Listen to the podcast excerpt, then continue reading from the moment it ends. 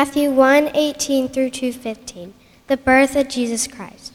Now the birth of Jesus took place in this way. When his mother Mary had been betrothed to Joseph, before they came together, she was found to be a child from the Holy Spirit.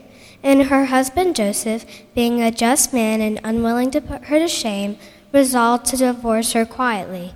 But as he considered these things, behold, an angel appeared to him in a dream, saying, Joseph, son of David, do not fear to take Mary as your wife, for that which is conceived in her is from the Holy Spirit. She will bear a son, and you shall call his name Jesus, for he will save his people from their sins. All this took place to fulfill what the Lord had spoken by the prophet.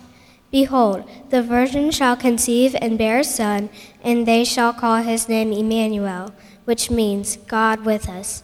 When Joseph woke from sleep, he did as the angels of the Lord commanded him. He took his wife, but knew her not until she had given birth to a son, and he called his name Jesus.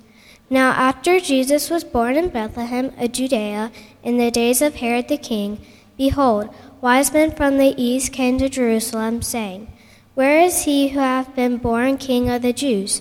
For we saw his star when it rose, and have come to worship him. When Herod the king heard this, he was troubled, and all Jerusalem with him. And assembling all the chief priests and scribes of the people, he inquired of them where the Christ was to be born. They told him, In Bethlehem of Judea, for so is written by the prophet. And you, O Bethlehem, in the land of Judah, are by no means least among the rulers of Judah, for from you shall come a ruler, and who will shepherd my people Israel.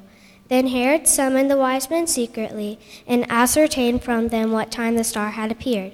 And he sent them to Bethlehem, saying, Go and search diligently for the child, and when you have found him, bring me word, that I too may come and worship him. After listening to the king, they went on their way. And behold, the star that they had seen when it rose went before them until it came to rest over the place where the child was. When they saw the star, they rejoiced exceedingly with great joy. And going into the house, they saw the child with Mary his mother, and they fell down and worshipped him. Then, opening their treasures, they offered him gifts gold, frankincense, and myrrh. And being warned in a dream not to return to Herod, they departed to their own country by another way. Now, when they had departed, behold, an angel appeared to Joseph in a dream and said, Rise and take the child and his mother, and flee to Egypt, and remain there until I tell you. For Herod is about to search for the child to destroy him. And he rose and took the child and his mother by night, and departed to Egypt, and remained there until the death of Herod. This was to fulfill what the Lord had spoken by the prophet Out of Egypt I called my son. Well, preaching on Christmas Eve can be an, an unenviable task because, um, because you all come here, you come here with certain expectations. It's, it's the, the final hectic hours before Christmas. Um, I, I, we may or may not have a mountain of gifts that are not wrapped yet and not sure how the timeline is going to lay out for them to actually get wrapped. We've been kind of running pretty hard. Maybe you have been too.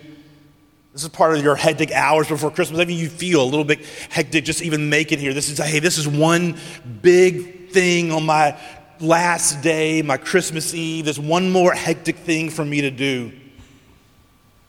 We've all come here expecting something in particular. Maybe, maybe you come here and it's Christmas Eve and it's the Christmas Eve service, and you come expecting a, a beautiful service that will sort of enhance your Christmas.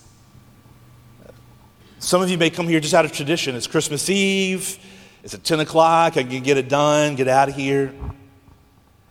Some of you, maybe a good bit of you, maybe have come here in the middle of your harried, hectic, busy season, your harried, hectic, busy day, and, and you're, you're, you're asking me, remind me, please remind me what Christmas is supposed to mean to me.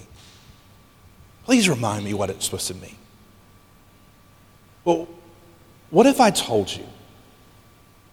What if I told you that, that I'm here this morning standing in front of you and this this day exists, tomorrow exists because of because of a reality that is so powerful. A reality that is so powerful that, that if you understood it, it wouldn't just affect your life, it would upend your life.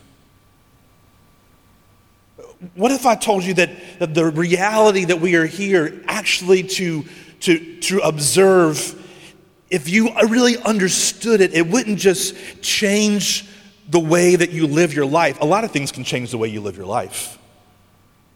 You discover a new passion for coffee, a new passion for fashion, a new pas- passion for working out, and it can change your life. What if I told you it's a reality that's so powerful and so real that it doesn't just wouldn't just change your life, it would completely alter what you consider life to be. This truth is so powerful that, that it's not like it's not like when you, when you come here saying, hey, please remind me what Christmas means to me. It's sort of like, it's like sort of like asking me to explain to a planet what the sun means to it.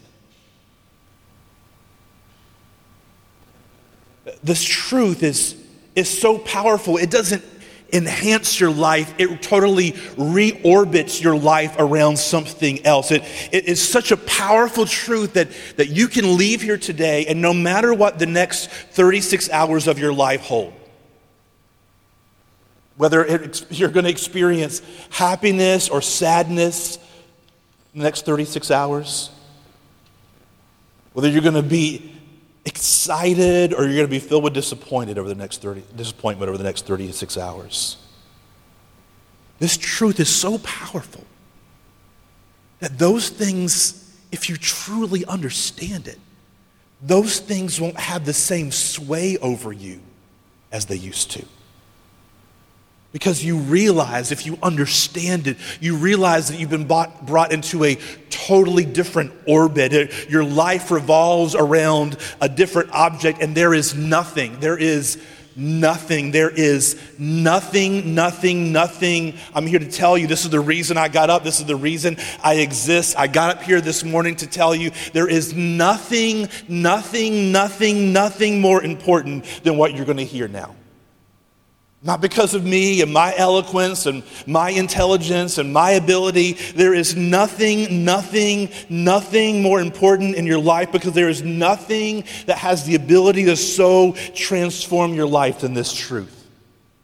And this truth isn't answering the question, what does Christian mean? What does Christmas mean to me? Or what should Christmas mean to me? It answers this more basic question, and Tyson already hit on this morning. This question Am I all alone in this world? That's the question it answers.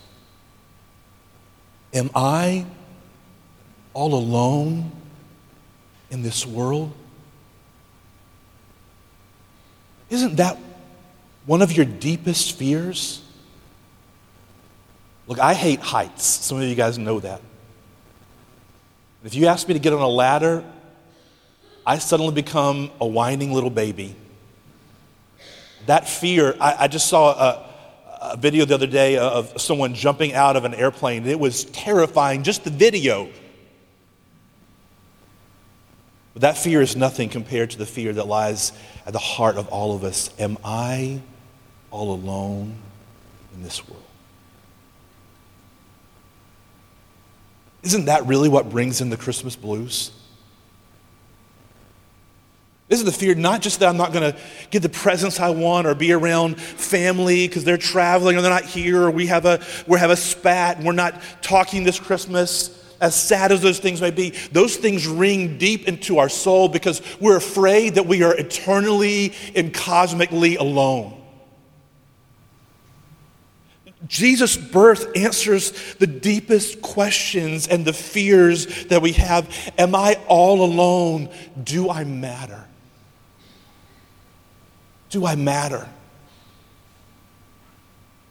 Does my life, my existence, the things that I do, the, the person I am, does it actually matter? And what we're really saying, whether we believe in God or not, what we're, the echo in our soul really is do I matter to God? Because we know everything around us is transitory. Every relationship, everything that we own, every possession, everything that we, that the, every success, succession that we have, everything that we succeed at, everything that we achieve, we know, internally, we know those things do not last. And the question is do I matter to God? And that one event, that one event, a baby born in a stable, it sounds like a resounding gong for all eternity, answering those questions and those fears. Listen again from the passage that, that Hannah read for us. L- listen to again how the angel, that remember, an angel is a messenger of God Himself. The only thing that communicate is directly from the mouth of God. This is what the angel said to Joseph whenever he was talking about what was happening. But as he, as Joseph, considered these things, Matthew 120, that is, that his betrothed wife is pregnant and he and she have not slept together. As he considered these things, behold, an angel of the Lord appeared to him in a dream, saying, Joseph, son of David, do not fear to take Mary as your wife, for that which is conceived in her is from the Holy Spirit. She'll bear a son, and you shall call his name Jesus. That's the first thing I want you to underline, for he will save his people from their sins. All this took place to fulfill what the Lord had spoken by the prophet, and this is the money verse. This is the payoff. Behold, the virgin, remember that was prophesied maybe 700 years before this happened. Behold, the virgin shall conceive and bear a son, and they shall call his name Emmanuel, which means God with us. That's the truth. That's the truth that turned the world on its head. That's the truth that can upend your life. Jesus, the child born of the Virgin Mary in Bethlehem, is the Son of God. And he has come to be, this is what the angel said, this is the message from God himself. He has come to be God with us. You are not alone. You are not alone. This is what the message says, and you matter. You are not alone, and you matter. You matter to God.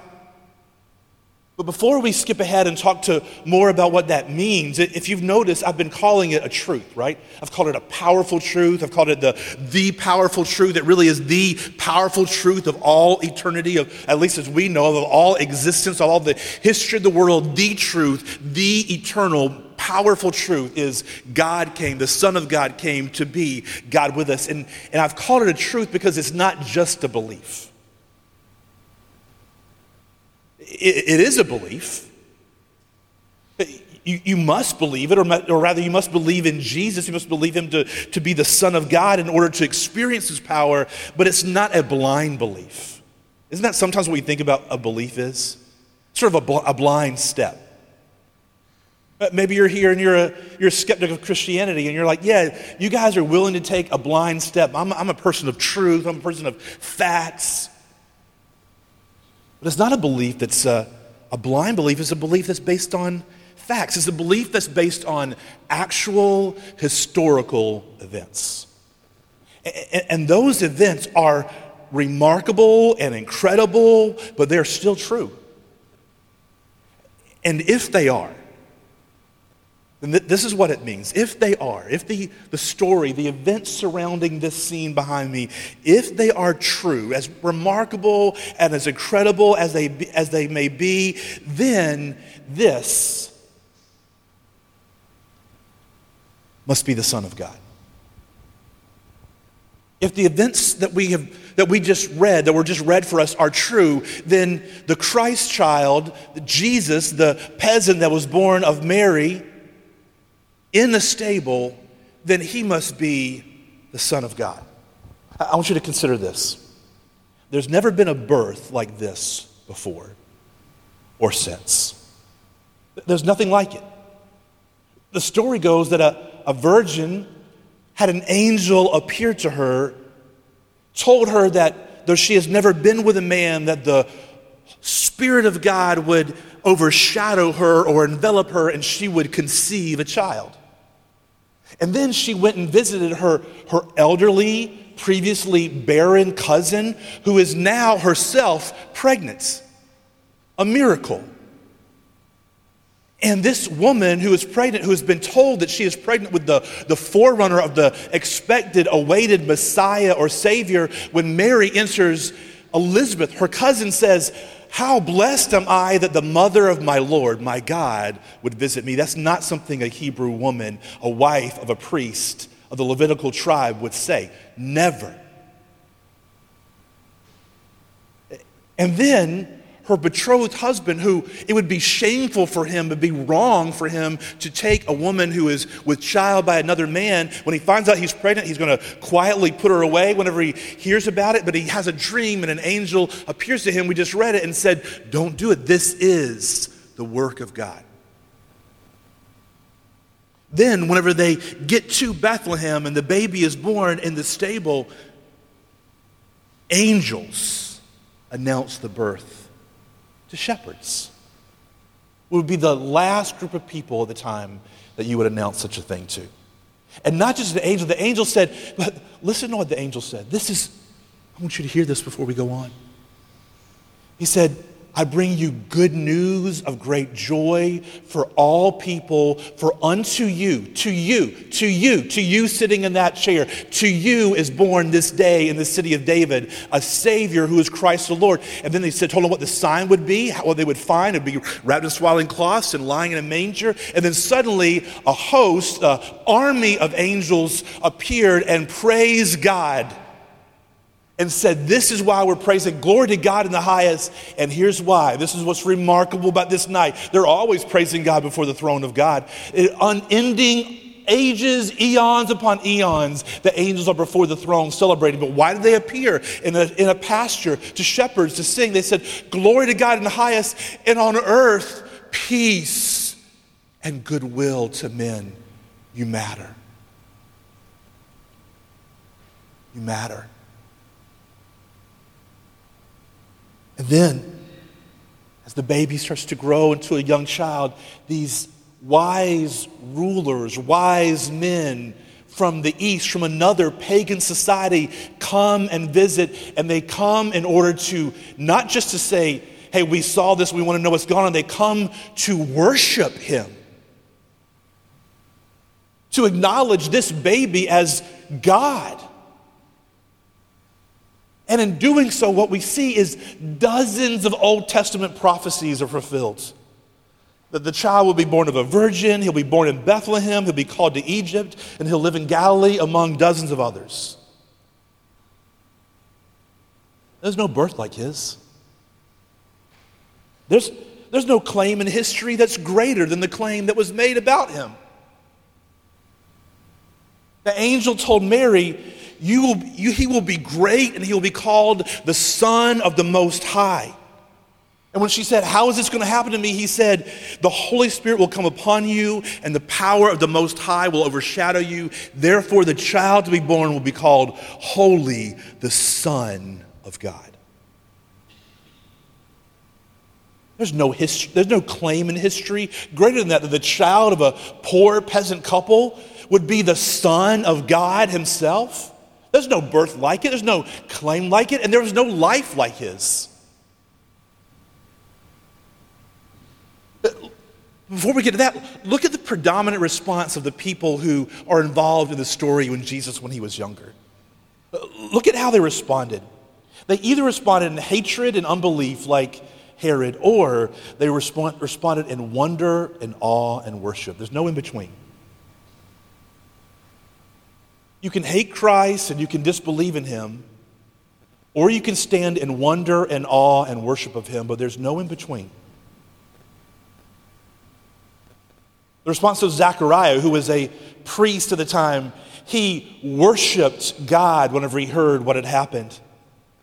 Whenever his son was born and he had, Mary had come and visited them, he stood in wonder that, that John, his son, would make it be a forerunner of the Messiah, that this Messiah was here to save. Elizabeth told Mary, Behold, the mother of my Lord is here to visit me. Mary worshiped the, the God who had placed the child in herself. Mary herself, later in her life, would worship him. Joseph stood in awe and worshiped. The angels worshiped him. The wise men worshiped him. When Joseph and Mary bring Jesus to the temple to present him. Simeon, who was, had been waiting for the consolation of Israel in the temple day by day by day, whenever he was brought in, he said, Behold, this is the child.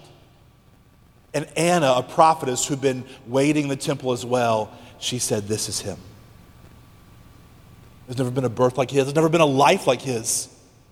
You know what's remarkable is the story of Jesus, if you think like, oh, it was sort of a myth, it was kind of his followers kind of added on over time, but nobody ever claimed that Jesus did them wrong. Nobody ever came forward and said, you know, he cheated me. He, he lied to me that one time whenever he was a kid. I grew up next to him. He, uh, we, we played checkers, and, and I, I, turned my back, and I turned back around, and I, I thought a piece had been moved, and he lied to me. I know he moved it. Nobody said ever he ever cheated me in a deal as he was doing carpentry work for me. His mother, father, brothers never came and said, This man, we, we lived with him. We know what he has done wrong. None of his disciples, none of the people around him ever claimed that he did wrong. The people around him marveled at his teaching. He taught, they said, as one who had authority. They marveled at his healings and his miracles. They realized there was nothing outside his power. His disciples were flabbergasted that one day they were in a, a boat in the middle of a storm. They were experienced fishermen, a number of them, and a terrible storm came on. They, were, they knew they were going to die. And Jesus comes up and he speaks, and the wind and the waves stop. And they say, Who is this man that even the, the wind and the waves obey him? Whenever one of his best friends had been dead for four days, he shows up and he, his, the man's sisters, one of his best friends, two of his best friends, they said, We know if you had been here, this is what they knew about him. They said, We know if you had been here, he wouldn't have died. But just to one up and show, hey, I'm even more powerful than that, he had them move the stone. He spoke, and a, the dead man came out of the tomb after being dead for four days. He was confessed by those who knew him well after his death and his resurrection to be the Messiah, even before his death and resurrection, actually, by some of them, to be the Messiah, the Savior of the world. He was confessed to be the Son of God by some of those who were closest to him. Anybody around you gonna like say, hey, this could be the Son of God? There was never a life like his, there's never a death like his. His death was predicted long before by the prophets. Jesus himself predicted what his death on the cross. He described it one time. He said, The Son of Man, he's talking about himself, must be lifted up like Moses lifted up the servant on a stick, that all who look upon him or believe in him might be saved. He saw his death as the way to save us. He was confirmed dead by the Romans and the Jews. But yet he rose from the dead on the third day. And Dozens and dozens and dozens of people witnessed. Hundreds of people witnessed him as being alive after his, res- after his resurrection. There were witnesses that saw him ascend to heaven. There's no death like his. There's no birth like his. There's no life like his. There's no death like his. There was never a legacy like his. His mother and brothers, after he rose again, they worshiped him as Lord.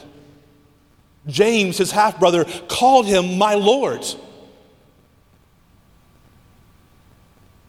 The, his disciples who had lived with him for three years, they worshiped him as Lord and God and King.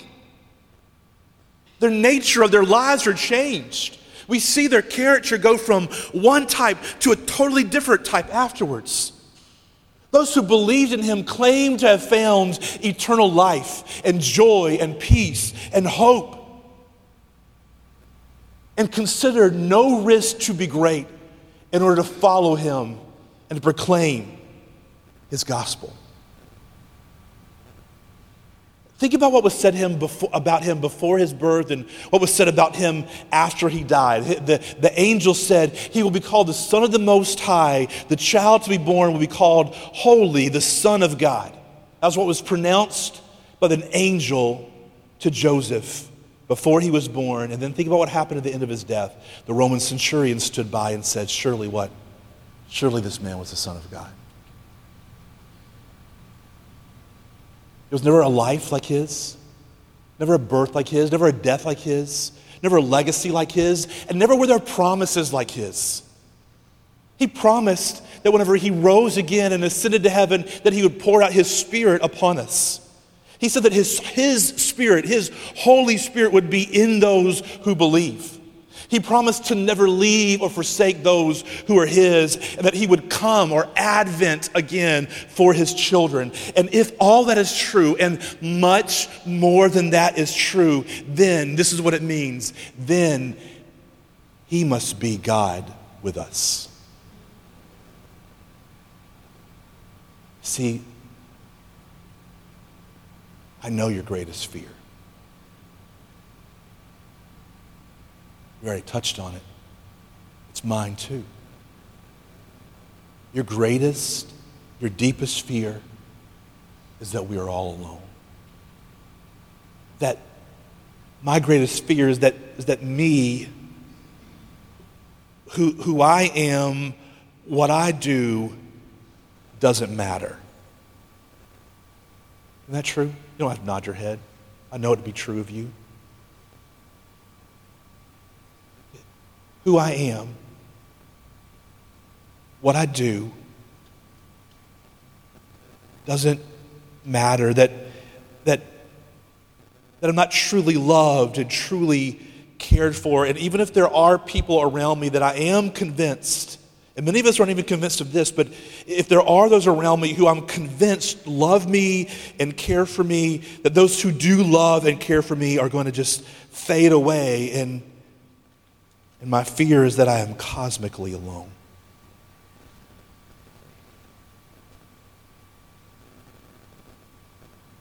But if Jesus is the Son of God, if the baby born in that manger that lived that life, died that death, left that legacy, and gave us those promises, if that boy, if that man was the Son of God, then here's what it means we're not left alone.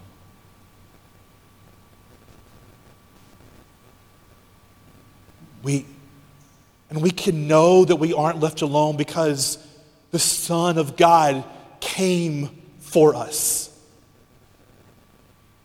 It was no small thing, it's the wonder of not only of earth, but it's the wonder of heaven that the, the eternal Son of God, who has existed, begotten of God for all eternity, that he could, that he could lower himself and take on mankind, and God, the Son of God, could become a human being. How does that happen? We have no idea. It is an incredible mystery. Angels wonder at it, apostles wondered at it. We wonder at it. We cannot understand it. But if it's true, then here's what it means that as incredible, as amazing, as mind boggling as it is, it means that He came for us. He left heaven, He left glory, took on flesh, became a helpless babe for us. We know that we're not alone because the Son of God came for us, and the Son of God became man for us. Think of what that means. Being a human is humbling at times, isn't it? Our bodies don't work quite right. We can't put ourselves together. And then on top of that, that's at our height. And then as we age, then things continually break down more and more. But God didn't just come for us, He didn't just appear like a man for us. He became or took on humanity for us. your God, the God of all creation, who holds the universe together by the word of his power, that God had knees. Maybe they creaked when he walked upstairs like mine. He had ankles. Maybe they click like mine do sometimes. He had a throat. Maybe it got sore like mine does sometimes. But not only that, but he right now has a knee and an ankle and a throat. Jesus Christ, the Son of God, is seated at the right hand of the Father. We know that we matter because he took on flesh and exalted our flesh to his right side.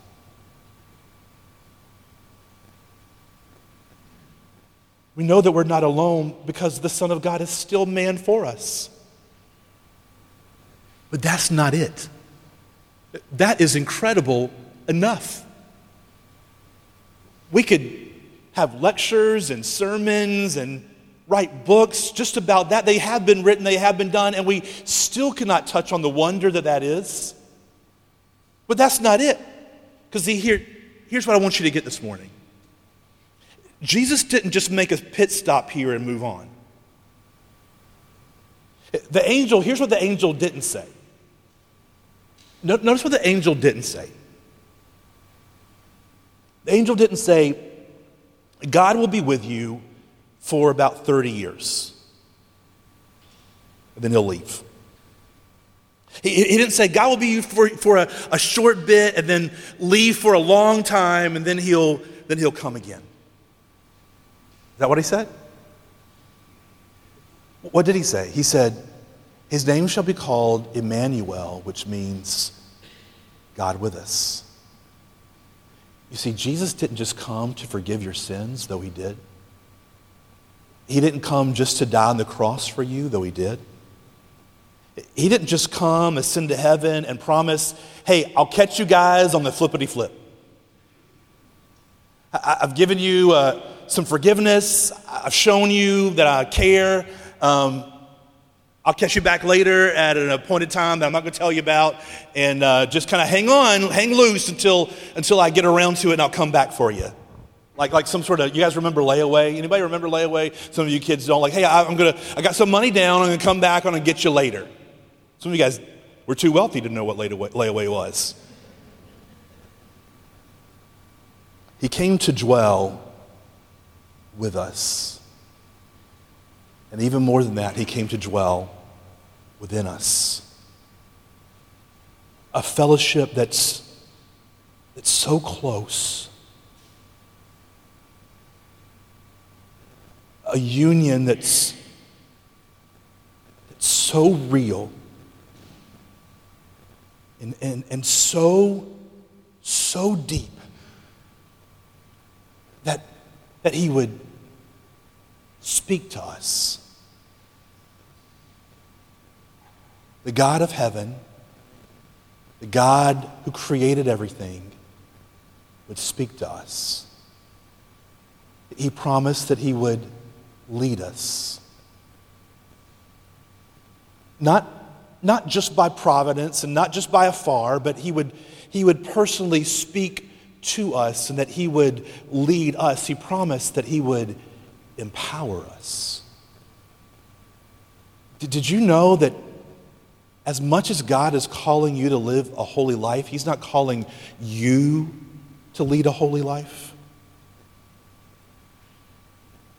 He's calling you to, lead, to lean into your weakness and let Him empower His holiness, His goodness, his love, His joy, His peace, His patience, His kindness in you. He said He would correct us, that He would change us from the inside out. How many of you live long enough that you know, like, I'm going to make a New Year's correction, a New Year's resolution in about a week, and it will last about a week.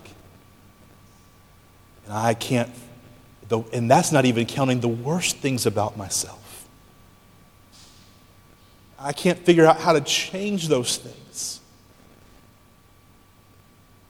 The gospel is you may not be able to change them. You probably cannot change them. You cannot change them in order to endear yourself to Him. He loves you in your weakness, in your sin, in your mess. And if you yield to Him, He will give you the power and order to find a path to change. He said He would give us communion. That's a close union relationship with the Father Son, and Holy Spirit. He described, it's described to us as His Spirit within our spirit, crying out within us, Abba, Father. In other words, giving us a sense in our heart, not just that, hey, look to the cross and know that you matter, but His Spirit within inside us crying out, Abba, Father, where I know He is my adopted, beloved, heavenly Father. I am His and He is mine. Do you know that God is with you? Do you know that He is within you? Do you see how this truth is so, so powerful? God with us, it turns our existence up, upside down. Do you see how it could change everything about your life if you realized and knew and understood that God is not just with us in the past, but He is with us now, His Spirit? Christian, do you see how you can how it can continue to change you, change how you think and feel about life if you increasingly grow in understanding that God is with us? If that's true, if that's true, what can man do to me? If God is with me, George, what can man do to me? What's the worst thing that can happen in my life? You guys fire me, I lose my job, I lose my house, my wife leave me, something terrible happens to my kids, I get a terrible disease. What, what's the worst thing that can happen to me? You know what those things do? It's just temporary. Because if God is with me, I know I matter to Him. If the Son of God, when His human form is sitting at the right hand of the Father, I know that He will take me there. And if God is with me in this presence of His Holy Spirit, then even as terrible as those things may, ha- may be, as hard as things might happen as I go through, as tears, as deep, terrible tears that I cry, I can know in my soul He is with me, holding me, keeping me. What can man do to me? Uh, can height or depth or length or width, can, what can separate me from the love of God? Christ is at the right hand of the Father, and His Spirit was, is within me, telling me that no matter what terrible things happen, I'm yours. You are mine. I am yours, and you are mine. I belong to you, and you belong to me. I will be with you. I will never forsake you. Even to the end of the world, I will be with you. Though mountains crumble, though economics rise or fall, Though our nation rises and falls, your household rises and falls, your, your income rises and falls, I will be with you. Psalm 23. Though I'm walking in the, the valley of the shadow of death, I'll fear no evil. Though there, there are enemies encamped around me, I will not fear them. Why? Because, yes, there's, the Lord is spreading a table before me in the presence of my enemies, but why do I not fear? Because He is with me. Because I know if He is with me, He will lead me beside still waters. He will take me to green grass. He will spread a table just to, just to show terrible, the world falling down around me, tears falling out of my ears. In my soul, I can have a feast there because He is with me. His rod and His staff comfort me. Why? Because, because they're a part of Him. And He is well able to hold me and to keep me. God is with us. The events, the historical events of Jesus Christ coming, of the virgin birth, of his, of his life, his death, all the promises he made are all underscoring I have made a way to be with you. I matter.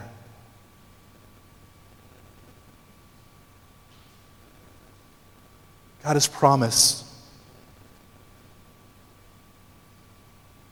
to make all things right again through Jesus. The passage that Tyson opened the, the, the, service with this morning is talking about how the, the Son of God, the Messiah, will come and he will make all things that are wrong, he will make them right. There is nothing truly wrong that he won't make right. There's no injustice that he won't take care of. There is no one that he will overlook. But yet, his greatest promise is this I'll be with you.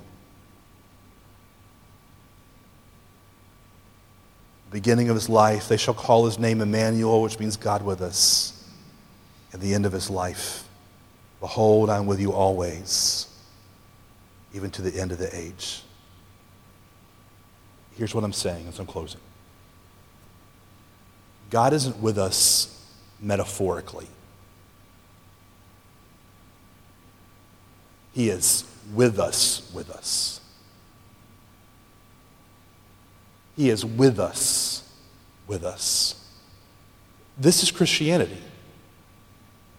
Christianity isn't only Christ was born of a virgin, Christ died for our sins, and Christ rose again, but because Christ came and did all those things, the same Spirit that overshadowed the Virgin Mary and caused her to conceive will bring life to your dead soul. The same Spirit that empowered Christ and his ministry will empower you, and the same spirit that raised him from the dead will bring life to your mortal body. You can have conscious, I want you to hear this. You can have conscious fellowship with your Creator. And if you don't know that, or if you're not experiencing that, you can. Because Jesus, the baby born in the stable, he's the Son of God. And all you have to do, believer, non believer, is ask him today.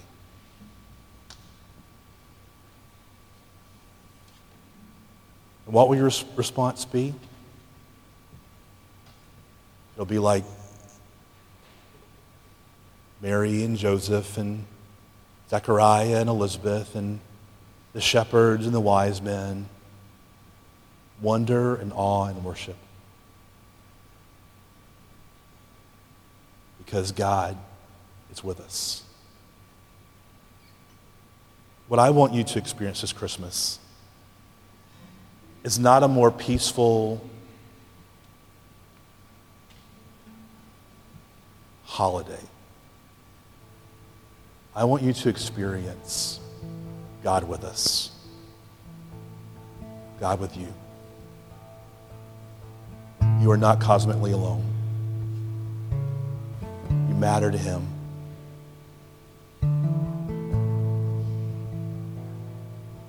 If you've never experienced that type of communion with God where you know that He is with you, no matter whether you've confessed Him or not, or been around church, maybe you're not a Christian. And today, on Christmas Eve 2023, be the day that changes. It's not by you saying, I'm going to leave here and be better, do better. I'm going to read my Bible in 2024. It's just simply closing your eyes. You don't have to close your eyes, but close your eyes and asking Him. Would you show yourself to me? Son of God. If you're a believer, I pray God's Spirit would descend upon you now. And you would sense His Spirit crying out in your spirit, Abba, Father. Because He's with you, you matter. And nobody can take that away from you. I'm going to pray and we're going to celebrate Christmas communion together. There'll be two stations, one here and one here. As you see fit, you can come forward and partake, take the blood the body of Christ, the, the bread and the juice, and return back to your seat. Come up the middle aisles, come back to your, to the outside, and uh, then Justin will come up and lead us in communion together. Father, I thank you that you are with us. Show us that to be true. Show it in each heart and show us in the bread and juice the fellowship of saints this morning.